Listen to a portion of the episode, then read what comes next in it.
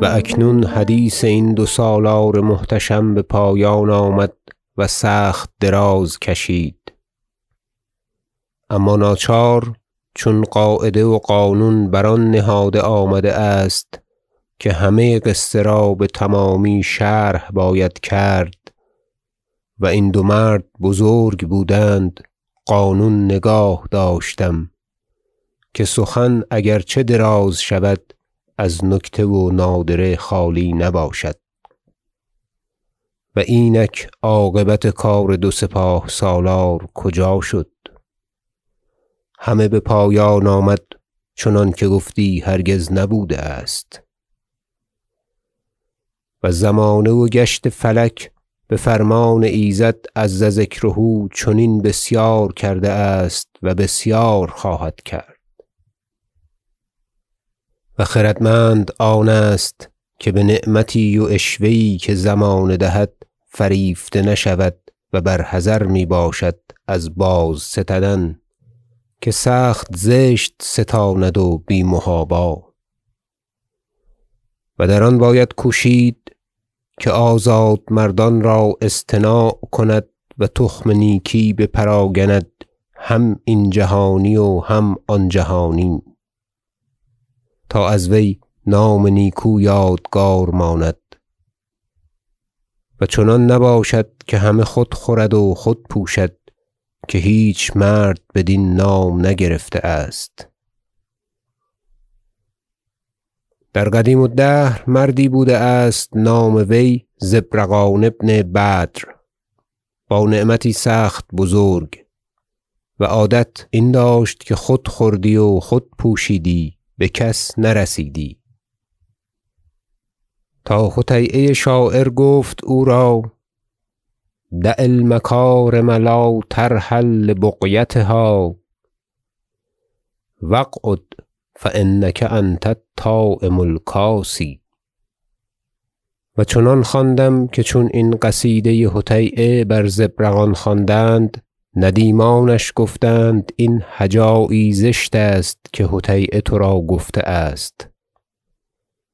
زبرقان نزدیک امیر المؤمنین عمر خطاب رضی الله عنه آمد و شکایت و تظلم کرد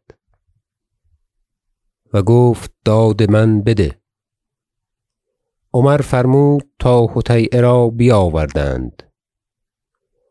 گفت من درین فحشی و هجایی ندانم. و گفتن شعر و دقایق و مضایق آن کار امیر المؤمنین نیست. حسان ثابت را بخواند و سوگند دهد تا آنچه درین داند راست بگوید.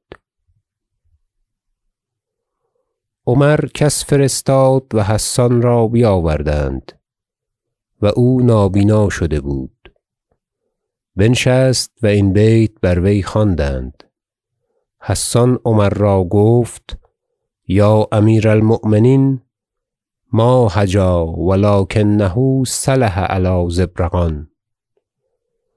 عمر تبسم کرد و ایشان را اشارت کرد تا بازگردند. و این بیت بمانده است و چهارصد و اند سال است تا این را می نویسند و می خوانند و اینک من به تازه نبشتم که باشد کسی این را بخواند و بکار آید که نام نیکو یادگار ماند. و این بیت متنبی سخت نیکو گفته است ذکر الفتی عمره الثانی و حاجته ماقاته و فضول العیش اشغال. و اگر ازین معنی نبشتن گیرم سخت دراز شود. و این موعظت بسنده است هشیاران و کاردانان را. و سه بیت شعر یاد داشتم از آن ابو العتاهیه فراخور حال و روزگار این دو سالار. اینجا نبشتم که اندر آن عبرتهاست افنیت عمرک ادبارا و اقبالا تبغی البنین و تبغی الاهل و المالا.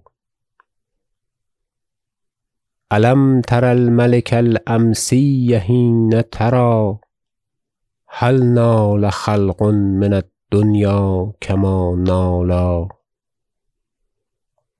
اذا یشد لقوم عقد ملکهم لاقوا زمانا لعقد الملک حلالا و رودکی نیز نیکو گفته است. مهتران جهان همه مردند. مرگ را سر همه فروکردند زیر خاک اندرون شدند آنان که همه کوشکها برآوردند. از هزاران هزار نعمت و ناز نه بآخر به جز کفن بردند. بود از نعمت آنچه پوشیدند و آنچه دادند و آن کجا خوردند. انغزت هذه القصة وإن كان فيها بعض الطول